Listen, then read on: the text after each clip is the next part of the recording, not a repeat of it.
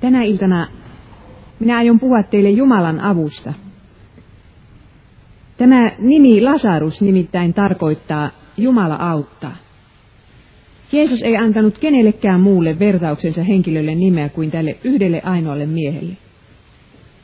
Ja kuinka ollakaan, juuri tämä mies on ehkä raamatun niitä kaikkein kurjimpia hahmoja. Tämä vertaus on kirjoitettu Luukaan 16. luvussa, ja minä luen siitä nyt ensin ne alkujakeet, jakeesta 19 eteenpäin. Oli rikas mies. Hänen vaatteensa olivat purppuraa ja hienointa pellavaa, ja päivästä päivään hänen elämänsä oli pelkkää ylellisyyttä ja juhlaa.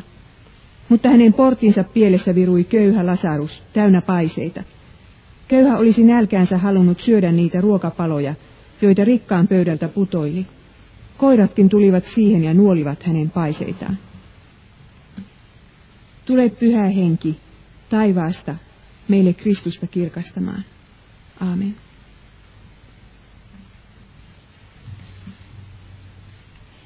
Tällainen tarina oli kuulemma Egyptissä olemassa, että on olemassa rikas ja köyhä ja sitten heidän osansa vaihtuvat siellä kuoleman toisella puolella. Ja sitten siitä tarinasta kulki monenlaisia versioita ympäri Lähi-Itää. Niin Jeesuskin kertoi sitten oman versionsa rikkaasta ja köyhästä. Minua jotenkin ihmetytti se, että Jeesus tätä rikasta miestä kuvaa oikeastaan kahdella ää, tavalla. Ensinnäkin Jeesus puhuu hänen vaatteistaan. Ja luulisi, että Jeesus nyt jos kukaan, niin viisi veisaa siitä, mitä ihmisillä on päällänsä. Mutta tässä on sanottu tästä rikkaasta vain semmoinen asia, että hän pukeutui purpuraan ja hienoimpaan pellavaan. Tämä purppura väri, se punainen väri, niin siihen aikaan sitä kun ei voitu tehdäkään kemiallisissa tehtaissa, niin sitä saatiin yhdestä simpukasta. Ja se e, oli hyvin kallista väriä. Ja minä katsoin Japanissa Silkkitie-ohjelmaa, niin kuin te varmaan täällä Suomessa olette katsoneet. Ja siellä kerran näyttivät, paljonko maksoi meidän ajanlaskumme alussa niin semmoinen silkkiviitta, joka oli purpuralla värjätty punaiseksi. Arvatkaas paljonko se maksoi. Se maksoi täsmälleen painonsa arvo, arvon kultaa.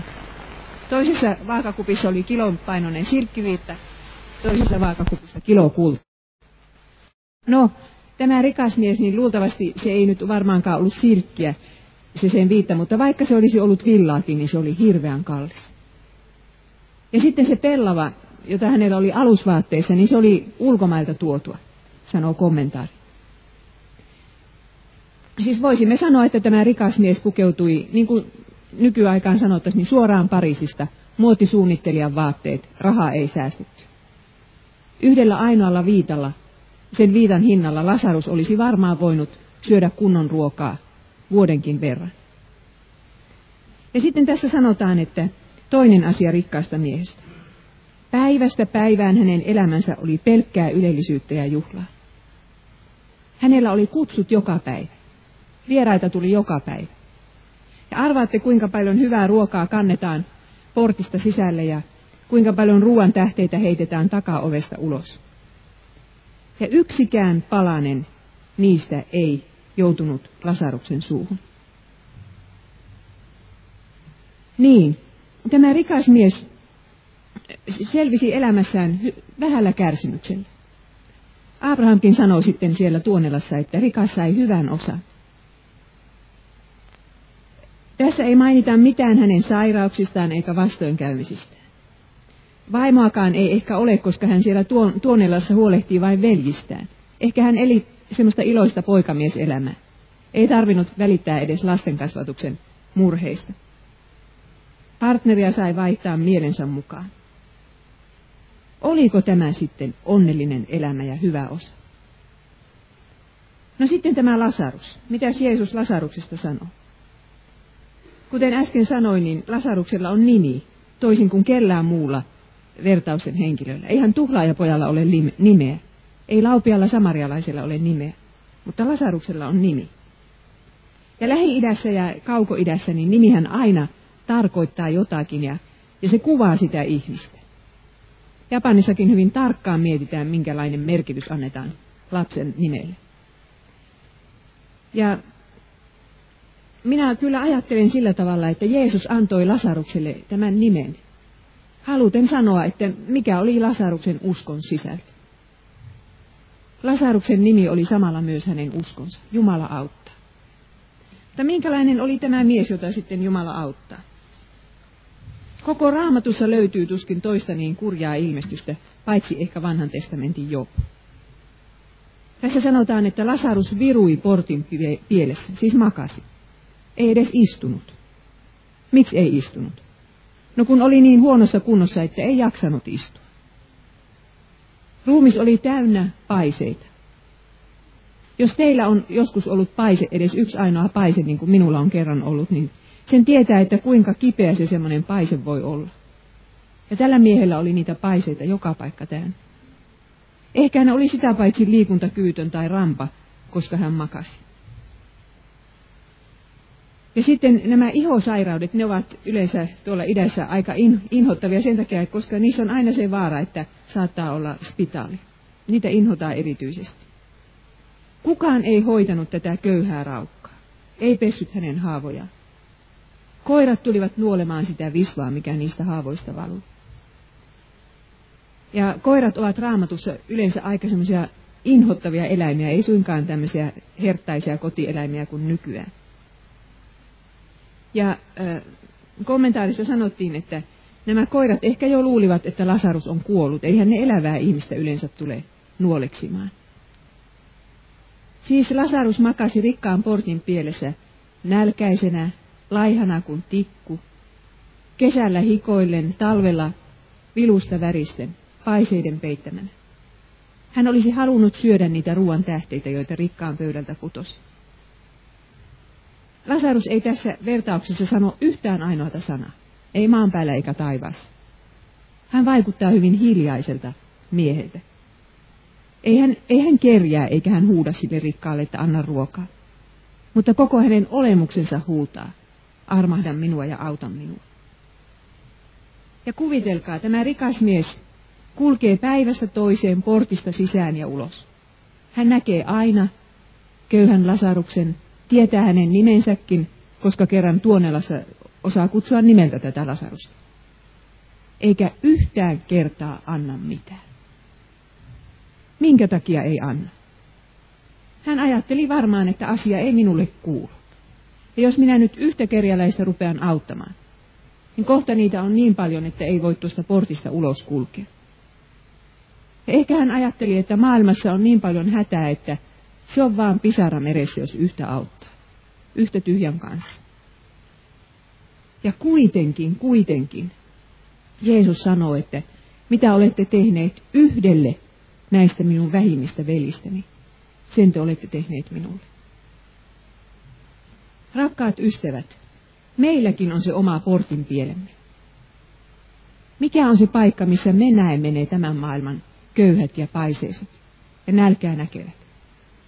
Se on se televisio siellä olohuoneen nurkassa. Meidän on turha yrittää viimeisellä tuomiolla sanoa Jumalalle, että minä en tiennyt, että Ruandassa kuoli ihmisiä. Minä en tiennyt, että Bangladesissa joka ikinen vuosi ihmiset jäivät ilman kotia, kun tulva nousi siellä ja taifuunit riehuivat. Me kaikki tiedämme sen. Ja me kaikki tiedämme myös keinoja, miten auttaa. Jos joku ei tiedä, soittakoot huomen aamulla johonkin lähetysjärjestöön, niin tulee tekstiä, miten voi auttaa. Ja rahat menevät myös perille. Niin. Ja sitten kaiken hyvän lisäksi Lasaruksella on nimi Jumala auttaa. Se tuntuisi melkein niin kuin ironiselta. Mitä te ajattelette, että minkä takia Lasaruksen isä ja äiti antoivat pojalleen tuommoisen nimen? Lasaruksella ei varmaan enää ollut isä ja äiti elossa, ei hänellä ollut varmaan ketään, kuka olisi hänestä huolta pitänyt. Mutta joskus sillä pojalla oli isä ja äiti. Ne antoivat lapselle nimeksi Jumala auttaa. Varmasti se oli heidän uskonsa ja rukouksensa sisältö. Auta Jumala tätä meidän lasta. Ehkä hän oli sairas tai rampa tai sairaaloinen alusta lähtien. Ja isä ja äiti jättivät kuollessaan hänet Jumalan käsiin, että auta sinä, kun me emme enää voi. Ja nyt sitten, kun jos isä ja äiti olisivat niin kuin haudassa ollessaan nähneet, miten, mitä, miten heidän poikansa jaksaa, kun se makaa siellä rikkaan miehen portin pielessä. Mitä he olisivat Jumalasta ajatelleet? Mitä he olisivat Jumalan lupauksesta ajatelleet? Ja totisesti, kun me katsomme rakkaittemme elämää, niin tulee, tulee mieleen monta kertaa, että pitääkö Jumala lupauksensa? Auttaako hän?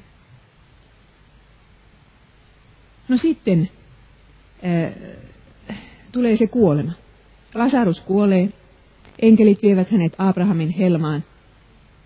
Tässä ei sanota hautajaisista mitään, luultavasti niitä ei ollut, kunhan vain jonnekin kuoppaan heitettiin Lasaruksen ruumis. Ja sitten rikas mies kuolee. Tulee se päivä, jolloin viimeiset juhlat on juhlittu ja viimeiset, viimeisen kerran pur, purpuraviittaan on pukeuduttu. Ja hän joutuukin sitten tuonelaan. Siinä vaiheessa osat vaihtuvat. Ja minä luen nyt teille sen seuraavan kohdan tästä, tästä vertauksesta, jakeesta 22. Sitten köyhä kuoli ja enkelit veivät hänet Abrahamin huomaan. Rikaskin kuoli ja hänet haudattiin. Kun hän tuonelan tuskissa kohotti katseensa, hän näki kaukana Abrahamin ja Lasaruksen hänen rintaansa vasten. Silloin hän huusi, Isä Abraham, armahda minua. Lähetä Lasarus tänne, että hän kastaisi sormenpäänsä veteen ja vilvoittaisi kieltäni. Näissä liekeissä on kauhea olla. Mutta Abraham sanoi, muista poikani, että sinä sait eläissäsi hyvän osan, Lasarus huonon. Nyt hän saa täällä vaivoihinsa lohdun, mutta sinä saat kärsiä tuskaa. Sitä paitsi meidän välillämme on syvä ylitse pääsemätön kuilu, niin ettei täältä kukaan voi tulla teidän luoksenne, vaikka tahtoisikin, eikä sieltä pääse kukaan kuilun yli meidän puolellemme. Tämä on ehkä se välitila, jos se nyt ei ole taivas ja helvetti, niin se on se välitila, missä odotetaan viimeistä tuomiota. Ja siitä huomaamme, että enää sitten kuoleman jälkeen paikkaa ei voi enää vaihtaa. Mikä se oli täällä maan päällä, niin se on sitten sielläkin, että se on ratkennut kuoleman hetkellä. Ja tällä rikkaalla miehellä on paha olla. Tämä tuonela muistuttaa paljon helvettiä, josta ilmestyskirjassa käytetään nimeä tulinen järvi. Ja nyt kun me sitten luemme tällaisen kauhean kuvauksen helvetistä tai, tai sieltä tuonelasta, minä muistan kuinka selkäpiitä karmivaa tätä oli kuulla pyhäkoulussa pienenä. Mutta, mutta me, me totumme tähän, tähänkin tekstiin, mutta nyt tänä iltana meidän pitää kysyä itseltämme. Onko aivan varma, että minä olen menossa taivaassa? Että minä en ole matkalla tuota pahaa paikkaa kohti? Ja toinen kysymys. Mitä voisin tehdä, että mahdollisimman moni muu tuosta kauheasta paikasta pelastuisi? Nämä kaksi kysymystä meidän pitää esittää itselle. No sitten kysymme, että millä perusteella sitten rikas mies ja Lasarus pääsivät tai joutuivat sinne, minne joutuivat. Tästä Abrahamin sanasta saisi ihan sen käsityksen, niin kuin kaikki rikkaat joutuisivat helvettiin ja kaikki köyhät pääsisivät taivaaseen. Mutta ei se nyt kyllä niinkään voi olla. Esimerkiksi Abraham itse oli rikas mies. Mitenkä hän olisi siellä hyvällä puolella ollut, jos kaikki rikkaat joutuisivat helvettiin? Kyllä se niin on, että ihminen pelastuu uskon kautta. Se on koko raamatun todistus. Ja kyllä siitä tämäkin vertaus puhuu, jos me tätä tarkkaan luemme. Äsken minä jo sanoin, että Lasarus uskoi nimensä mukaiseen Jumalaan. Ja sillä, sillä uskolla hän pääsi taivaaseen. Että hän uskoi, että Jumala auttaa paiseistaan, nälästään, vilustaan ja yksinäisyydestään huolimatta. Hän uskoi loppuun asti. Lasarus kuului totta totisesti niihin, jotka uskovat vaikka eivät näe. Ei ole vaikea uskoa Jumalan apuun silloin, kun kaikki menee hyvin. Mutta Lasarukselle uskominen ei varmasti ollut helppoa. Kyllähän hän varmasti rukoili sitä, mitä me muutkin. Anna minulle terveyttä. Anna minulle rakkautta. Anna minulle jotain syötävää. Suo, että rahat riittäisivät. Hän rukoili tätä kaikkea ja inhimillisesti katsoen Jumala ei mihinkään tästä vastannut. Tai hän vastasi hyvin salatulla tavalla. Ja siitä huolimatta Lasarus uskoi. Uskoi, että Jumala auttaa. Se on tämän vertauksen ihmeellinen asia. Meidän aikamme kristillisyys pitää valitettavasti paljon suuremmassa arvossa sitä, että uskotaan, kun ollaan nähty, että Jumala auttaa. Ollaan koettu jotakin ihanaa. Monet jopa opettavat, että uskossa on vika, jos ihminen ei parannu. Ja tämmöisiä, tätä sanotaan menestysteologiaksi. Uskovalle käy hyvin. Mutta kyllä minä tänä iltana haluaisin tämän tekstin äärellä sanoa yhden varoituksen sanan myöskin karismaattisissa liikkeissä toimiville sisarille ja veljille. Koska hyvin helposti se menee siihen, että voiman, ihmeiden ja kokemusten korostaminen ja tavoittelu, se niin kuin vie meidät pois tästä Lasaruksen uskosta. Että Jumala auttaa kuitenkin. Näytti miltä näytti. Itse asiassa kaikki tärkeä, mikä meidän on uskottava, niin se on meidän silmiltämme piilossa. Syntien anteeksi antamus. Emme me näe sitä. Iankaikkinen elämä. Emme näe sitä. Rukousten kuuleminen ja Jumalan apu. Mutta Jobin kirjasta me näemme, että Jumala toivoisi meidän kaikkien uskovan häneen, hänen itsensä vuoksi, eikä niiden lahjojen vuoksi, mitä me Jumalalta saamme. Jumala ja saatanahan löivät sitä vetoa, että uskoko Job lahjojen tähden vai Jumalan tähden. Ja jos joku teistä nyt tänä iltana tietää, että, että minä uskon Jeesukseen, meni syteen tai saveen, vaikka ei mitään hyvää saisi, niin siitä uskosta todellakin sitten Jeesus saa kunnia. Niin, no sitten tämä rikas mieskin kyllä uskoi, eihän ollut mikään ateisti. Kaikkihan ne juutalaiset uskoivat siihen aikaan Jumalaan. Ja sitä paitsi tämä rikas mies vetoaa Abrahamin nimeen. Hän sanoi, että Abraham, isä Abraham, tarkoittaa sillä, minä olen kunnon juutalainen Abrahamin jälkeläis. Luuli pelastuvansa sillä tavalla.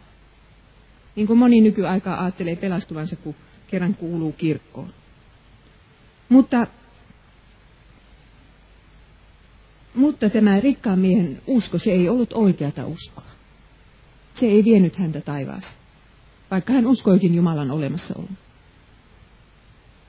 Ja mistä me sitten tiedämme, mikä on oikea ja mikä väärää uskoa?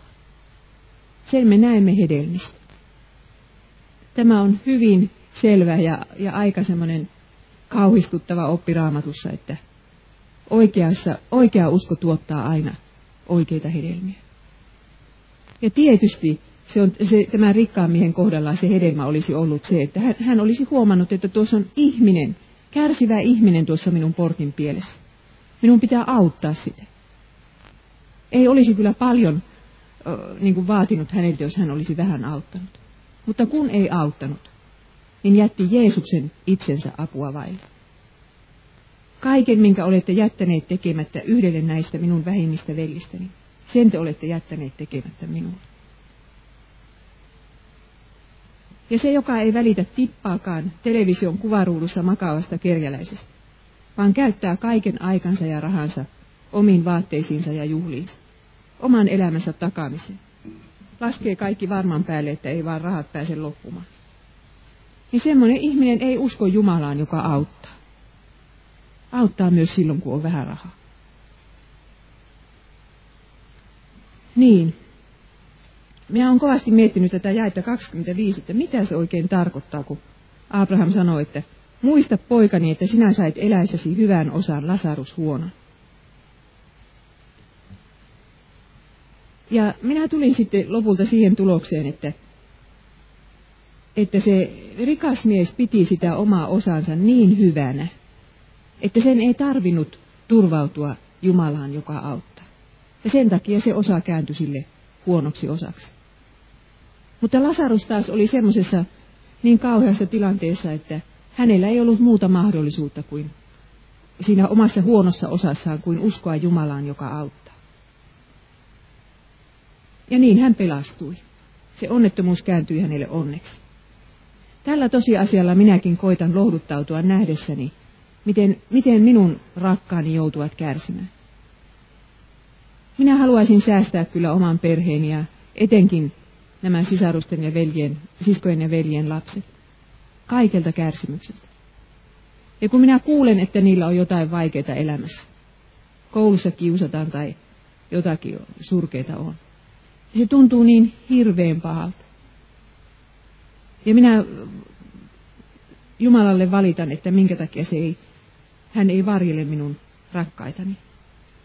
Mutta kyllä minä tämän vertauksen kohdalla nyt joudun kysymään itseltäni, että enkö minä toivo rakkailleni tuota rikkaan miehen osaa, jossa ei olisi yhtään ainutta kärsimystä. Eikö se kuitenkin ole niin, että vaikka joku, joku jota minä rakastan, joutuisi tuohon Lasaruksen asemaan. Minä näin kerran unen, että yksi niistä joutuu. Se oli ihan kauhea uni. Mutta vaikka joutuisikin, niin jos hän siinä huutaa avuksi Jumalaa, joka auttaa, niin eikö se ole sen arvoista? Mutta sitten tässä vertauksessa on kolmaskin henkilö, tämä Abraham. Ja äh, Abrahamhan, Abrahamin uskosta myöskin Raamattu puhuu yhtä ja toista. Abraham on uskon isä. Ja minä olen varma, että Jeesus valitsi tähän Abrahamin eikä Daavidin juuri sen takia, että Abraham on uskon isä. Hän joutui 25 vuotta uskomaan näkemättä Jumalan lupauksen. Kuvitelkaa, jos olisitte 75-vuotiaita ja siinä vaiheessa pitäisi ruveta odottamaan, että syntyy se jälkeläinen. Vaimo olisi 65-vuotias. Mutta niin se vaan Abraham otti 25 vuotta. Toivoi, vaikka ei toivoa ollut. Ja sitten hän uskoi myös siihen siunaukseen, joka tulee maailmalle hänen jälkeläisensä kautta, siis Messiaseen. Ja sen uskon Jumala luki hänelle vanhuskaudeksi. Ja sillä perusteella Abraham pääsi taivaaseen, ei suinkaan köy- rikkautensa tai köyhyytensä perusteella. No sitten tullaan seuraavaan kohtaan, joka on oikeastaan koko tämän vertauksen se pointti. Ja sitä ei olekaan niissä egyptiläisissä ja muissa versioissa. Tämä on Jeesuksen oma ajatus ja lisäys tähän tarinaan. Jakeesta 27 lähtien. Rikas mies sanoi, Isä, minä pyydän, lähetä Lasarus sitten vanhempieni taloon. Minulla on viisi veljeä. Hänen pitäisi varoittaa heitä, etteivät hekin joutuisi tähän kärsimyksen paikkaan. Abraham vastasi, heillä on Mooses ja profeetat, kuulkoot heitä. Ei, isä Abraham, mies sanoi, mutta jos joku kuolleiden joukosta menisi heidän luokseen, he kääntyisivät. Mutta Abraham sanoi, jos he eivät kuuntele Moosesta ja profeettoja, ei heitä saada uskomaan, vaikka joku nousisi kuolleista. Rikkaalla miehellä on viisi veljää ja hän haluaa, että he eivät joudu helvettiin. Mutta nyt tulee sitten Abrahamin ja rikkaan miehen välille erimielisyys, että miten ne viisi saataisiin käännytettyä. Ja tämä erimielisyys kuvaa oikeastaan kahta uskoa. Yleisuskonnollisuutta ja kristinuskoa. Ihmeisiin uskomista ja sanaan uskomista. Pelastavaa uskoa ja kadottavaa uskonnollisuutta. Minä en suinkaan kiellä sitä, etteikö ihmeitä tapahtuisi. Minä olen itse saanut nähdä ihmeitä Japanissa ollessani, mutta en yleensä niistä julkisissa puheissani saarnaa. Eikä Abrahamkaan kiellä ihmeen tapahtumista, koska olihan hän itsekin nähnyt ihmeen, kun se poika syntyi. Ei tässä siitä ole kysymys, että ihme kiellettäisiin. Mutta tässä on siitä kysymys, että mikä käännyttää ihmisen. Ihmekö vai Jumalan sana? Nimittäin tämä Mooses ja profeetat, kun Abraham sanoi, että heillä on Mooses ja profeetat. Se tarkoittaa vanhaa testamenttia, Jeesuksen ajan raamattua. Eli me voisimme yhtä hyvin sanoa, että heillä on raamattu jos eivät he kuuntele sitä, niin eivät he usko, vaikka ihmekin tapahtuisi. Näinhän tässä Abraham sanoi. Abraham tuli uskoon Jumalan sanan lupaukseen, Jumalan sanan lupaukseen luottamalla, eikä ihmeen kautta. Abraham uskoi jo paljon ennen kuin ihme oli tapahtunut. Ja niin hän Lasaruskin uskoi, vaikka ei nähnyt yhtään ihmettä. Mutta meidän aikanamme monet pitävät ihmeitä, voimatekoja, kaatumisia, riivaajien poisajamisia. Ja sitten nyt viimeinen muoti, jonka lehdestä olemme lukeneet, kirkossa nauramista. Että nauretaan siellä kirkossa uskoa. Ensinnäkin sen takia, että ihme, ihme ei sano Jumalasta mitään. Emme me tiedä, minkälainen Jumala on, vaikka ihme tapahtuisi. Ja kyllä muutkin jumalat, lainausmerkeissä, tekevät ihmeitä. Minä olen senkin Japanissa nähnyt. Kai minä olen tämän ennenkin teille sanonut. Postiluukusta tippui buddhalaisten lahkojen mainoksia ja mainostivat, että heillä, on, heillä paranee syöpä ja sitä ja tätä ihmettä tapahtuu. Eli siis jos ihme tapahtuu, niin me emme vielä tiedä, millä voimalla se ihme on tehty. Jumalan sana kuvaa meille Jumalan oike- sellaisena kuin hän on, hänen pyhyytensä ja rakkautensa. Saatanakin tekee ihmeitä. Ja sitten, ihme ei sano meistä ihmisistä vielä mitään, eli se ei osoita meille meidän syntejämme. Ei siitä kukaan saa synnin tuntoa, että näkee ihmeen. Eli ne viisi veljeä, eivät ne olisi huomanneet sitä köyhää, jotakuta muuta köyhää nyt siellä portin pielessä, vaikka olisivat nähneet sen Lasaruksen nousevan henki. Siihen tarvitaan Jumalan sana, että meille tulee synnin tunto. Ja sitten, ihme ei tuo tullessaan syntien anteeksi antamusta. Ja Jeesus itse osoitti, että hän tekee ihmeitä sen takia, että tähän uskottaisiin. Hän sanoi silloin, kun hän paransi sen halvaantuneen, joka katon läpi laskettiin hänen eteensä, että tietääkseni, että ihmisen pojalla on valta antaa syntejä anteeksi, minä sinut parannan. Se oli se päämäärä. Ja muutenhan Jeesus sitten kielsi niitä, jotka olivat parantuneet, että ei, ei saa puhua siitä asiasta. Se ei ollut Jeesuksen toiminnassa se pääasia. Ja sitten neljänneksi, ihme ei auta meitä kuin vähän aikaa. Kun yksi sairaus paranee, niin sitten tulee toinen. Ja jos me sen ihmeen perusteella haluamme vaan olla uskovaisia, niin silloin pitää koko ajan tapahtua ihmeitä. Ja sitten tulee se kuolema. Meidän on kuitenkin pakko kuolla, vaikka ei kuinka haluttaisi kuolla. Kuka se sanoo, että meillä silloin kuoleman edessä on sitten oikea usko, jos me olemme aina vain ihmeessä riippuneet?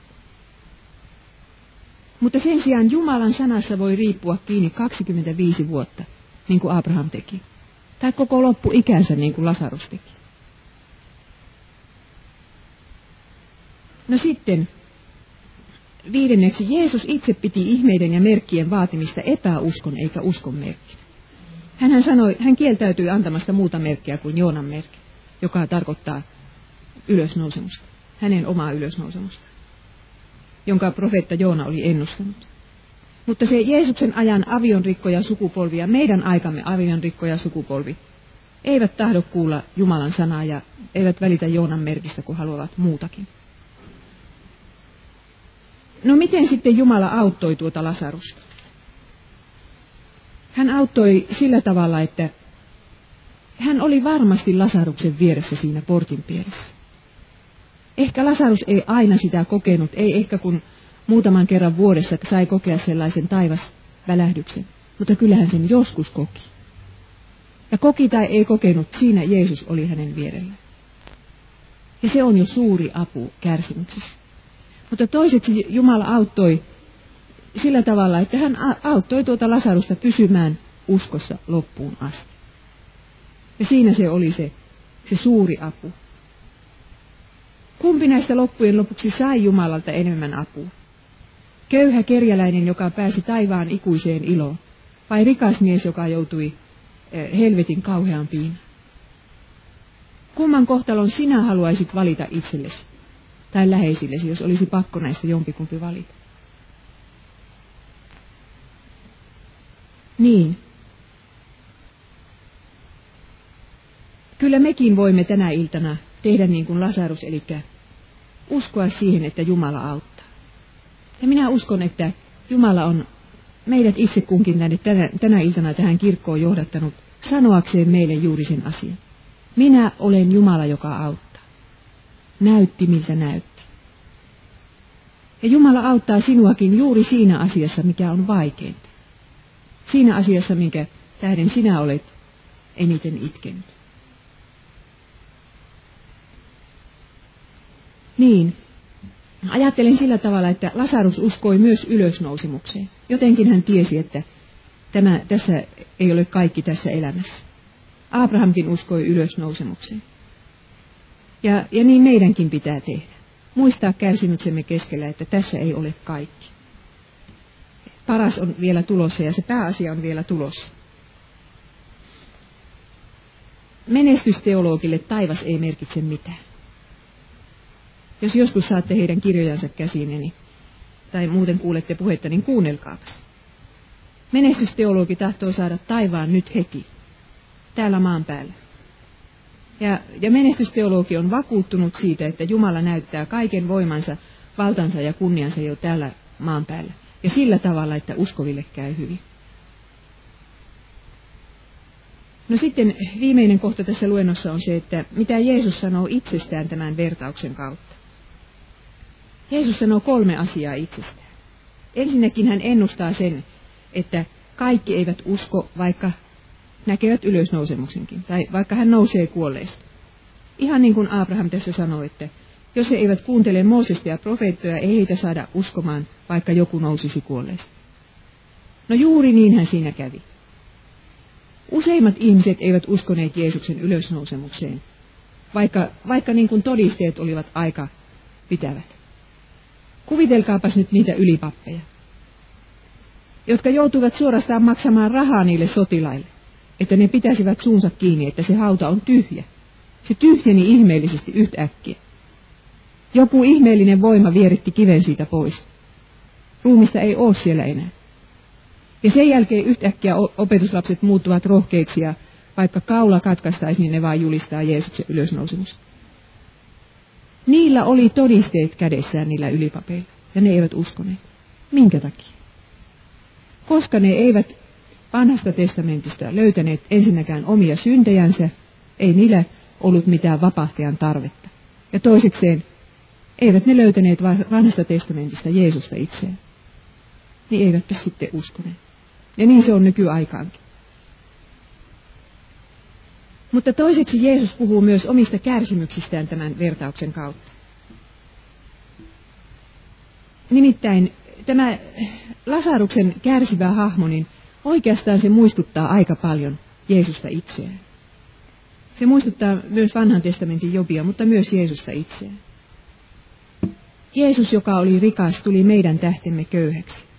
Ihan yhtä köyhäksi kuin Lasarus. Ei hänelläkään ollut paikkaa, mihin päänsä kallistaisi, paitsi sitten ristinpuu. Ei hänellä ollut hahmoa, johon ihmiset olisivat mielistyneet. Hyljeksitty hän oli, ihmisten torjuma, kipujen mies ja sairauden tuttava, josta kaikki käänsivät katseensa pois. Halveksittu hän oli, juuri niin kuin Lasaruskin.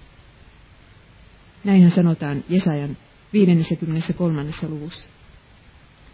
Ja sitten toisessa niistä kahdesta psalmista, joita Jeesus siteerasi ristillä, on tällaisetkin sanat. Mutta minä olen maan mato, en enää ihminen. Olen kansani hylkäämä, ihmisten pilkka. Tältä Jeesuksesta tuntui ristillä. Ja Jeesus tietää kyllä, mitä on joutua hylätyksi kärsimysten keskellä niin kuin Lasarus joutui.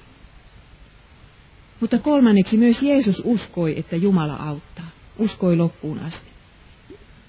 Jeesuksella oli sama usko kuin Lasaruksella, kun hän tässä kuvaa Lasaruksella olevan. Jeesus riippui Jumalan sanassa hamaan katkeraan loppuun asti. Ristin tuskassa, sisäisessä ja ulkonaisessa pimeydessä, ihmisten pilkatessa, ystävien vaietessa, Jumalan hylkäämänä, Jeesus kuitenkin tarttui raamatun sanaan. Olisi luullut, että hän ei siinä vaiheessa enää raamattua ajattele. Ajattelee vain itseään. Mutta ei. Hän todellakin siterasi kaksi kertaa psalmia ja sitten vielä mitä kaikkea muuta hän sanoi siellä ristillä. Siitä huomaamme, että, että hän riippui kiinni Jumalan sanassa ja ajatteli, ajatteli sitä loppuun asti. Jeesushan sanoi, että isä sinun käsisi minä annan henkeni. Kuinka moni tietää, teistä tietää, että sekin on psalmin lainaus? Se on psalmista 31.